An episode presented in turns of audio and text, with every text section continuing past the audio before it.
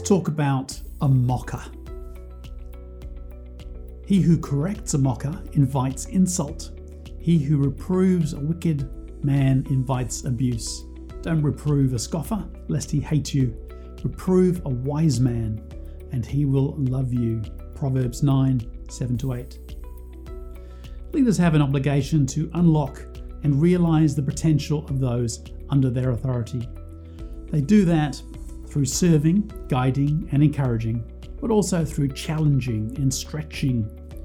Every so often, we need to reprove, correct, and bring discipline.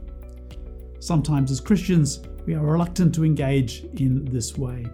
I think that is more as a result of an error in Christian culture rather than a true biblical understanding.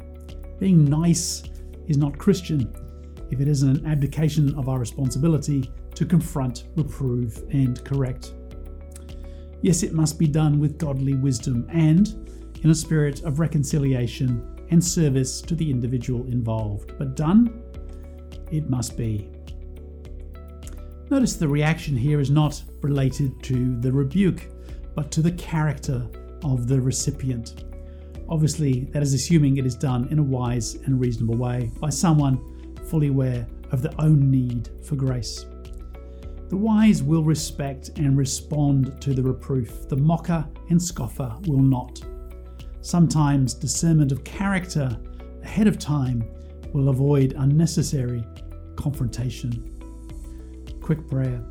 Help me to see who is wise and who is not, and give me the courage to correct when led by you. Amen.